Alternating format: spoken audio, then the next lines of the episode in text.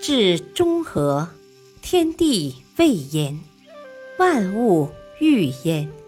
意思是说，只要按照中庸的经义治国修身，必定能达到天地万物各得其所的太平和合境界。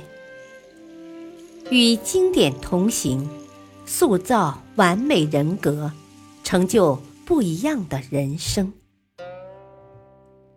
欢迎收听《中庸》精解。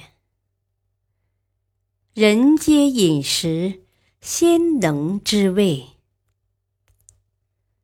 中庸之道存在于万事万物之中，它作为一种普遍真理而存在。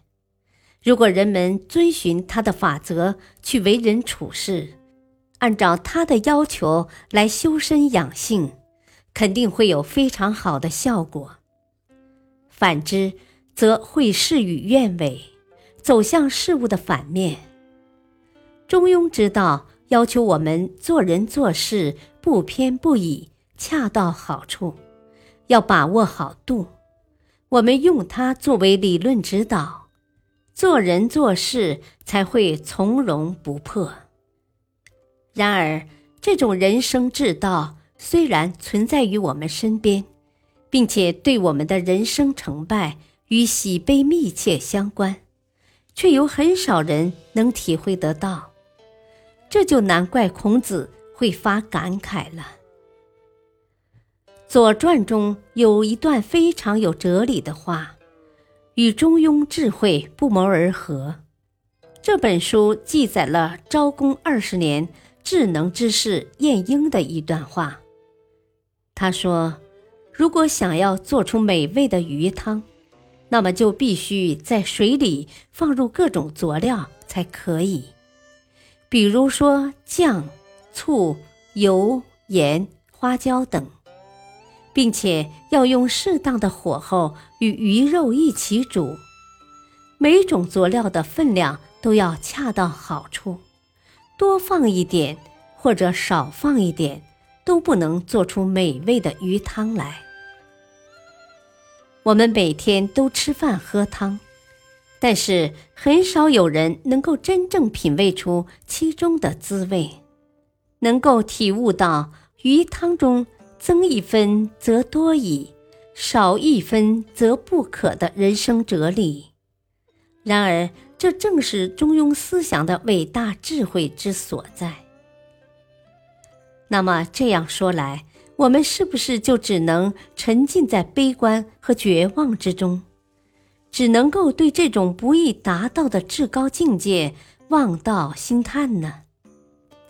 当然不是这样，正是因为这种境界难以达到，才说明其高深和伟大。其实，我们凭着自己的常识，也能够明白一个极为简单而深刻的道理。凡是轻易能够获取的，都是一些价值不大的东西，都是那些不太值得珍惜的东西，而只有那些不易获取的东西，才值得我们去付出、去追求，才显得珍贵。正是事物的不易获取性，很好的见证和说明了它的价值性。因此。对于中庸之道，我们不应该因其难以达到而止步不前，而应该勇敢的去追求、去体悟。《礼记》中有一段话，大意是这样说的：即使一桌非常丰盛的饭菜，可是如果你不去尝一尝，你还是不能品味到它的滋味。即使有一种至高无上的大学问，如果你不去用心学习、用心体会，你就不明白它的奥妙和智慧所在。所以说，只有尝试过了、学习过了，人才会知道自己的不足；而只有知道了自己的不足之后，人才会开始反省和鞭策自己，奋发图强。这样才会有所长进，智慧和知识才会有所增加。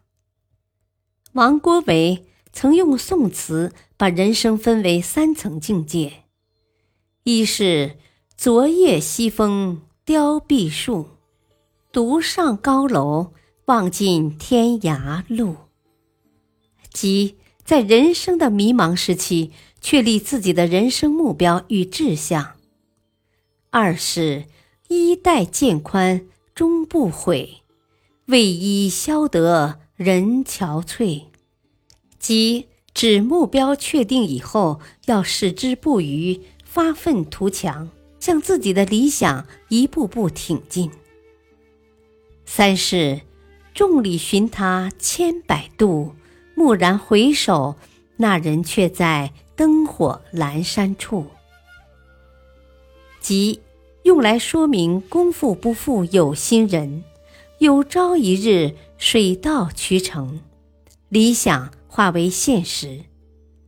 中庸之道是一门高深的学问，也是人生中最高层次的境界。我们对待他的态度。